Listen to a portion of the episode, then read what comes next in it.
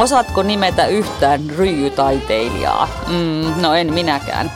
Okei, tunnen Akseli Kallen Kallelan liekkiryijyn. Se siitä sietäisi hävetä. Avajaiset on taidepodcast, joka esittelee, analysoi ja kritisoi ajankohtaisia taidenäyttelyitä ja ilmiöitä. Nautimme avajaistarjoilusta ja ruodimme samalla puhuttelevimmat teokset. Minä olen taiteen moniottelija Krista Launonen ja seurassani on muodin ammattilainen Milla Muurimäki. Tervetuloa. Kudottua kauneutta, suomalaisen ryijyn neljä vuosisataa näyttely on tällä hetkellä esillä Taidehallissa Helsingissä ja se on siellä ihan tammikuun kolmanteen päivään asti ja vuosi tietysti 2021. Ryijytaidehan on ollut vähän niin kuin naisten hommaa ja siksi varmaan se tunnetuin niistä on ollut toi Kallen Kallelan liekkiryijy. Ja ryijyt oli kau- pois muodista 80-90-luvulla, mutta nyt ehkäpä voisiko ryijyt kokea uuden tulemisen? En tiedä. Noni, taidehallissa käytiin katsoa ryijyjä. Mikä on fiilis? Milla, kerro mulle. Mm, no, eka voidaanko vaikka... Ai et ala vaan, Otet, röhöst, ryystetäänkö me juomat ensin? Miksi sua naurattaa? Hyvä, Mä Ilo, ilon kautta lähettiin. Ilon kautta. No kerro, mitä me ryystetään. En- Niin, no me ryystetään... Nyt pitäisi olla myös kutimet, semmoinen kuti, kutimien joo. ääni, semmoinen, tiedätkö, Niin, niin, niin kun alkaisi kutimien ääni. Äh, äh, Eh, äh. Niin, ja nyt puolukkamehu. Puolukkamehu. Mm.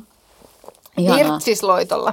Joo, Puol- suomalaista puolukkamehoa, säilöntäaineetonta, löytyy K-kaupoista, mistä tahansa kaupasta, meritalon. Ihanaa.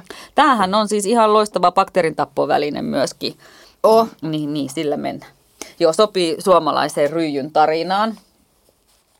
No niin, mun pitää, mun pitää ehkä ensimmäisen sanoa, että, että tota, tiesin todella vähän ryijyistä. Ja kyllä myös ehkä vähän hävettää. Sietääkin hävetä. Vaikkakin mulla on kotona yksi ryijy. On vai? On. Seinälläkö? Kyllä, mutta se on se kellarin seinällä. Sitä ei huomaa. Ei kun nyt mä muistan, niin onkin. Anopilta saatu. Oi! En tiedä yhtään niin kuin, mist, en tiedä historiaa enkä yhtään mitään. Aion katsoa sitä nyt, kun menen kotiin, niin ihan eri silmin tätä ryijyä tämän näyttelyn jälkeen. Totta kai. Mulla on tullut ryijyistä aina semmoinen fiilis, että miten ryijyn niin kuin eroaa matosta. Se on seinällä yleensä. Niin, mutta periaatteessa, että miten se niin kuin, että jos sä katot jotain todella hienoja itämaisia mattoja, niin miten se eroaa niin kuin ryijyistä? Mm. Ja, ja siis niin, että kyllä mäkin sen verran nyt sitä historiaa tiedän, että, että todellakin ne on jo viikinkien aikaan tullut ja niillä on peitetty veneitä Mm. ryijyillä. Ja rekimatkoilla käytetty niin kuin suoja, lämpös. Joo, ja, Suome, su, ja Suomessa ne on ollut enemmän niin kuin tämmöisiä vilttejä. Joo. Että ne on ollut, eh, ei niinkään, että niitä olisi lattialle heitetty, vaan niin kuin sun päälle lämmikkeeksi. Mm. Ja sitten ne on ollut myötäjäislahjoja, Mm. mihin sitten on ki- kirjailtu vuosilukuja ja nimiä ja en tiedä mitä. Symboleja, Niin. erilaisia symboleja. Ne on ollut tämmöisiä hääryjyjä. Joo, nimenomaan. Joo, ja, Ja- ne symbolit on ihan mahtavia, mitä se Niin, ja siis mun mielestä oli hauska, mä tota, vähän niin kuin etin ryijytietoa, niin se, että se tulee ruotsin sanasta ryijä Mm. ja muinaskandinaavinen sana on ruu, mikä mm. tarkoittaa takkuista ja karkeaa, Mm. mikä on oikein kyllä kuvaava Niin on. ryijyä. Kuvaava juttu. Mutta tota, mulle tuli myös paljon äh, muutamista huoneista ja se vaikutus näkyi heti äh, vuosikymmeniä, vuosikymmenissä. Mm. Niin mulla tuli tietyissä saleissa semmoinen olo, että olenko mat- mattonäyttelyssä Mm. vai ryijynäyttelyssä. Et heti kun sä katot niitä 1800-luvun loppupuolen, milloin on ollut se tota, kansallisromanttinen aikakausi ja milloin Gallen Kallela on, on tehnyt sen kuuluisan liekkiryijyn. Sinne Joka oli muuten esillä siellä. Niin, mm. ja Pariisin näyttelyyn, paitsi sehän ei ole se alkuperäinen. Ah. Joo. Mutta tota, Pariisin näyttelyyn, niin se on ehkä, siellä se näkyy niin kuin enemmän se taidepuoli niissä mm. ryijyissä. Kyllä. Et heti kun se muuttuu sinne 60-luvulle ja se menee semmoiseen geometrisempaan, niin siinä vaiheessa mulla itsellä tulee semmoinen olo, että aa, no miten tämä eroaa siitä niistä niin kuin matoista. Mm. Mm. onko nyt ihan niin kuin... En mä, siis, en, en mä tiedä. Musta on ihan relevantti kysymys ja mietintä, että, että on kyse perinnetekstiilistä, joka, joka elää ja muuttuu ja, ja se, mihin se laitetaan, niin kuinka paljon se sitä sanelee, että että tavallaan, että jos ne on alun perin ollut suojapeit, lä, lämmitystä varten – ja sitten niistä on tullut enemmänkin taidetekstiilejä. Mutta nyt tämä niinku ryijyn evoluutio voisi niinku palaut- saada uuden mm, tämmöisen niinku asteen, koska siellä esimerkiksi taidehallin ryijynäyttelyssä niin oli myös lattialla olevia ryijyjä. Niin oli. Mm. Siellä oli semmoinen Aino Kajaniemen 2015 tekemä suruniminen ryijy, jotka näytti enemmänkin ehkä kiviltä, pehmeiltä kiviltä kuin ryijyiltä mikä oli tosi hauska. Siinä tuli semmoinen olo, että tavallaan pehmeys, ryijyn pehmeys, villalankojen pehmeys suhteesta sitten kivien kovuuteen, niin, niin siinä tuli semmoinen kiva materiaalinen leikki. Mutta ei se ollut seinällä, se oli lattialla. Nyt mun täytyy ehkä nolona myöntää, että mä en niinku katsonut. Mä ajattelin, että se on vaan täällä joku niinku sommitelma siellä välillä. Saattohan se olla näinkin. Mä, mä, Minä tulkitsin sen niin, että siinäpä ryijy kasvaa, kehittyy ja leviää lattialle.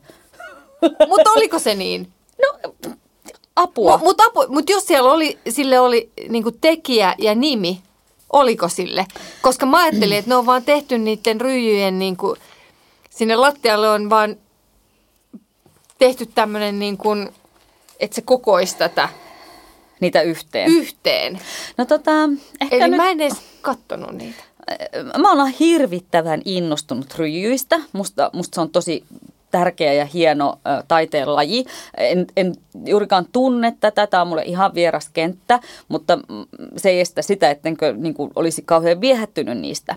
Ja odotin tältä näyttelyltä ihan hirveästi. Ja, ja nyt niin kuin, äh, tulen sanomaan hiukan kritiikkiä Ähm, en halua loukata ketään, mutta pyrin perustelemaan kritiikkini. Äh, mun mielestä tässä näyttelyssä oli nimenomaan hiukan hankalaa hahmottaa, kuka ja mikä ryijy oli kenenkin tekemä ja, ja minä vuonna. Eli tavallaan se nimeäminen ja ripustaminen oli, mä koin, että mulle kävijänä sekava hiukan sekava. Sieltä Eli tuli esi- se mattomainen fiilis, koska mm. siinä tuli semmoinen mattokauppafiilis. Tietyllä tapaa, että sehän oli, just toi, toi on erittäin hyvä pointti nyt kun sä sanot sen näin. Koska mä mietin sitä paljon, että kun sä astuit aina yhteen saliin, niin siellä tulee semmoinen sävymaailma, Joo. mikä tekee asioista hirveän har- harmonisen ja kivan. Mm. Mutta ehkä tässä tapauksessa, kun ryijyä nostetaan ryijytaiteeksi, mm. niin olisi ollut ehkä kivempi kulkea sitä niin kuin aikakausien mukaan. Mm. Ja si- siitä syystä siis palaan siihen Aino Kajaniemen lattialla oleva ryijyn, jota siis kuvittelin, että se on Aino Kajaniemen ja etsin sitä nimeä sieltä. Ja mulla oli hiukan vaikea hahmottaa, kenen tekemä tämä oli ja sitten niin päättelin näin. Mulla oli tarkoitus mennä kysymään niiltä henkilökunnalta ö, vahvistusta, että nyt mä en löydä tämän kyseisen lattialla olevan kivien näköisten ryijyjen tekijän nimeä. Mutta siellä oli aika paljon ihmisiä ja naisiahan siellä oli, varmaan joku bussilasti oli tullut juuri tai jopa kaksikin. Öö, niin, ne tutki niitä niin läheltä, että mä olen sata varma, että ne oli jotain ryijyn tekijöitä. Ne oli varmaan vähintään tekstiilitaiteilijoita, joka ikinen nainen. Että mä en niin kuin päässyt sitten, siellä oli suorastaan jono niiden ö, henkilökunnan eteen, niin en jäänyt sitten odottamaan siihen vuoroani. Ja, ja toinen ehkä, mitä nyt joudun tässä vähän kritisoimaan, oli, mulle tuli vähän semmoinen tunne siellä näyttelyssä, että se oli aika ahdasta. Kun mä itse miellän, että ryijyt on aika voimakkaita teoksia ja yleensä niin kuin yksi seinä per yksi ryijy on se, miten mä oon tottunut niitä näkemään ja havainnoimaan. Ja nyt siellä oli aika ahdas se ripustus ja oli hyvin monenkirjavaa ryijyä samalla seinällä. Niin mulle tuli jopa semmoinen olo, että ne ryijyt vyöryy mun yli, ylitse, hukuttaa mut ja yksittäiset ryijyt puuroutu sellaiseksi villalankavyyhdiksi. Öm, se oli, että nyt, nyt joudun ikäväkseni sanomaan, että mulla oli vaikea hahmottaa yksittäistä ryijyä.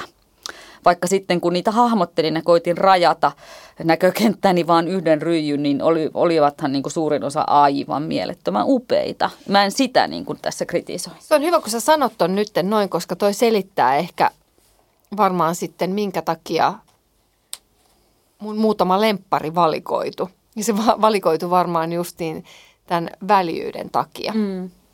Et mä joudun häpeäkseni myöntämään, että vaikka kyse on naisvoittoisesta taidealasta, niin mun lemppari oli sitten mies, miehen tekemä. Että kehtaatkin. Nyt kuule meet tuohon lattialle ja, ja sua potkasen. Mm. Mua ehkä pitäisi. Ja siis No, vielä, kenen ja tekemä vielä jotenkin nolompaa, että se on siis Gallen Kallela, mutta hänen lisko. No minähän sut hakkaan nyt kyllä Niin. niin. tuossa, lyön, lyön sinua oikein jollakin ryijyllä sinua mätkin päähän, ettäs kehtaat. Niin, se oli se hänen 1904 suunnittelemansa lisko-työ. Se oli musta ihana, erittäin graafinen. Taas, jos mä mietin aikaa, niin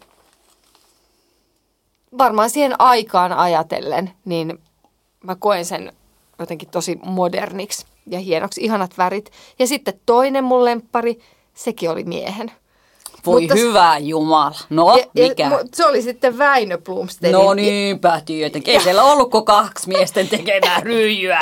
Toinen oli Akseli ja toinen Väinön. Niin, ja ne oli mun lempparit. Ja se oli Väinön se jättikokoinen hevoset, mutta se oli ripustettu yksin Mm. siihen yhteen välitilaan. Ja se jotenkin sen takia ehkä se, se pysäytti sut saman tien, koska kun sä kävelit siitä, niin se oli pakko jäädä katsoa. Ja se oli todella mahtipontinen ja hieno, hieno työ mun mielestä. Kieltämättä. Mutta joo, häpeäkseni joudun. Oli siellä naisiakin, mistä mä tykkäsin, mutta nämä oli mun nyt ehkä lempparit. No minkä sä itsellesi voit? Mitäs sit sinä? No, mun suosikit oli, mä taas tunnen, että mä oon niin joku reliikki, joka on nostettu haudasta, kun mun suosikit oli ne kaikista vanhimmat ryijyt. Eli siellähän oli siis tosiaan, kun on kysymys ryijyn neljästä vuosisadasta, niin vanhimmat oli 1700-luvulta. Öm, ja, ja mun suosikit oli nämä 1700-luvun lopun ja 1200-luvun alun tietyn saman ja aika samantyyppiset ryijyt. Mä voisin nimetä sieltä kolme. Tulppaaniryijy 1798, yksipuinen ryijy 1200-luvulta ja kolmi tulppaaninen morsiusryijy vuodelta 1826. Ja nämä on kaikki tämmöisiä ruskeapohjaisia, aika koristeellisia ja joissa on no, suhteellisen paljon erilaisia yksityiskohtia, joita voi niin kuin ihastella ja ehkä, mutta siinä on kuitenkin semmoista niin kuin tasapainoa ja harmoniaa sommit, sommitul, sommittelun kannalta ja mua niin kuin hirveästi viehättää näiden hääryjen erilainen symboliikka, että et niihin on oikeasti kudottu kaiken näköisiä näitä hääpareja suojelevia vertauskuvia. Et elämänpuu on symboloinut onnea tai sillä on niin kuin toivotettu onnea. Mm, Sitten tällaiset ristit on torjuneet pahaa silmää, onnen linnut tuonut menestystä.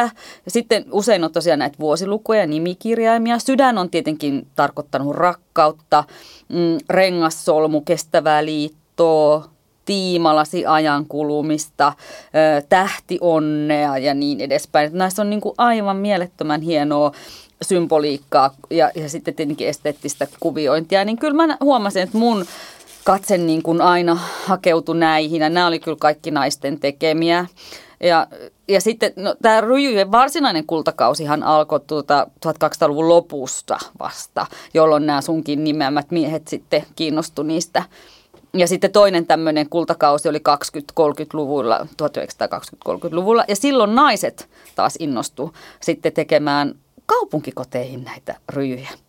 Ja sitten tapahtui se, että sodan jälkeen niin kuin kiinnostus hiipui ja 80-90-luvulla ne oli suorastaan niin kuin karseita monien mielestä. Ja, ja sen takia esimerkiksi taidehallissa ää, ei ole ollut kauheasti ryjynäyttelyitä, että edellisen kerran niitä on ollut vuonna 56 ja 72. Että on ollut kyllä pitkä aika, että ei ole näkynyt ryjyjä. Mutta eikö 60-luvulla ollut semmoinen, niin kuin, milloin tuli nämä tosi geometriset ja mm. voimakkaat väriblokkiryijyt, niin eikö ne ollut sitä sellaisia niin kuin modernin kodin taidehankintoja?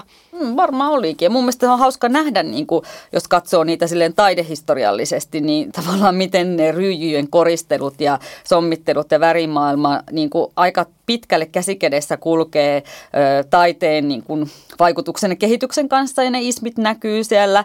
Jugendryijyt oli tosi suosittuja, se näkyy siellä. Gubismi näkyy, abstrakti taide näkyy. Et sieltä voi niin kuin, nähdä myös niin kuin, taiteen eri tämmöiset vuosikymmenet ja, ja vaikutukset. Joo, ja sitten siellä oli semmoinen Maisa Karnan tekemä 1980-luvulla. Se nimi oli Portti, mutta mun mielestä se näytti ihan kuin joltain Picasson maalaukselta. Joo, totta. Se oli aivan jotenkin todella, todella uskomaton. Ja sitten se, mistä mä puhuin näistä niin matto, mattofiiliksistä, mm. niin oli tota Eva Brummerin, mutta semmoinen Zebra. Joo, Ja mä olin ihan se, että aah, toi olisi niin kuin mikä tahansa design-matto, minkä nyt joku haluaisi ostaa kotiinsa. mm. Mutta se oli 50-luvulta, mm. 1950. Mm. Et mikä on ollut taatusti silloin aivan niin kuin järjettömän niin kuin moderni ja Niin. oudon näköinen, tiedätkö, tommonen niin zebrakuviointi, Mm. mm. kaikki tietää miltä se näyttää. Kyllä, Mutta tänä päivänä sä menisit, maksaisit siitä maltaita, kun saisit sen lattialle. totta. No nyt kun mainitsit maksata, maksaappa maltaita, niin puhutaan vähän rahasta. Ö, haluatko arvata paljonko ö, ryijyistä maksetaan tällä hetkellä? Tämmöisistä arvoryijyistä.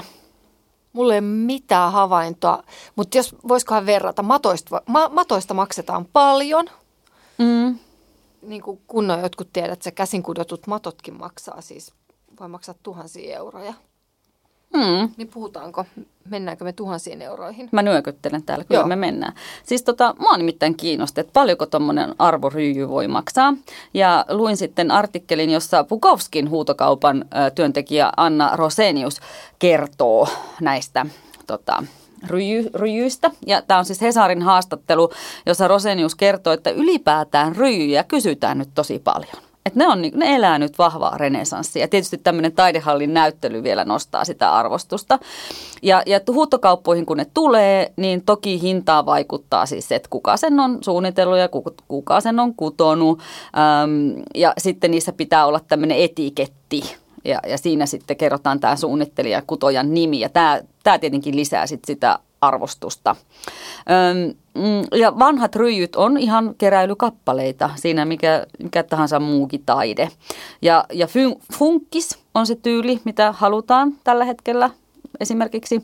Ja sitten ryijy on niin kuin tämmöisessä aika vaaleassa pelkistetyssä suomalaiskodissa, niin sitten väriläiskä. Mun mielestä ihan samalla tavalla kuin mikä tahansa taide. Mm, ja se on arvoesine, siis tämmöinen historiallinen ryijy.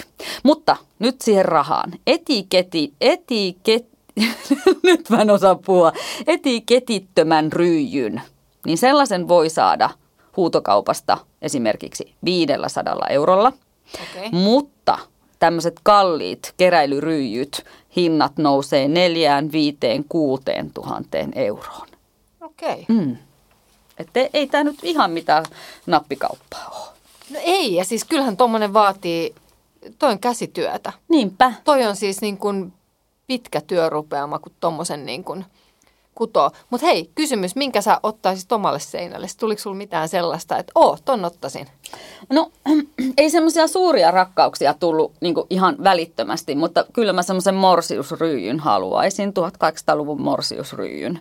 Niin, niin aivan huoletta voisin ottaa mihin tahansa seinälle. Saunaan en laittaisi, mutta mu- mu- muualle laittaisin ja nauttisin. No mä siis itse nyt kerron sitten oman No, koska siellä oli, siellä oli tota, en ole ikinä kokenut olevani pinkin ystävä, Oi. mutta tämmöinen Tenka Issakainen, 2006 mm. tehnyt, nimi on vaan roosanvärinen ryijy. joo, mä otin siitä kuvan, se oli ihana. Ihana. Siellä oli siis rintsika olkaimia, Joo. siellä oli niinku, tota, unohdettui helmiä. Se oli mm-hmm. vähän kuin tuommoinen räjähtänyt matto, minkä sekaan on tippunut Joo. kaikki, kaikkea tavaraa. Joo. Ja se oli mun mielestä mahtava sekoitus tuollaista vanhaa käsityöläiskulttuuria, nykytaidetta ja niin kuin tätä päivää. Mm. Ja mä heittämällä ottaisin taideesineeksi sellaisen niin kuin Mm. Omalle seinälleni. Se olisi hieno. Mutta hei muutama sana henkilöstä nimeltä Tuomas Sopanen. Koska kaikki nämä ryijyt, mitä siellä on esillä, niin ne on Tuomas Sopasen omistamia. Hänellä on siis 600 ryijyn kokoelma. Ja se on tietysti Suomen suurin yksityinen ryijykokoelma. Mistä se pitää niitä? Sitä mä en tiedä. Mutta hän on siis yli 20 vuotta kerännyt näitä.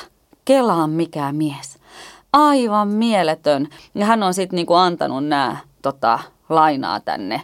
Öm, Vitsi, se on pehmeä koti, missä on ihan hirveän hyvä akustiikka. Niin, ajattele.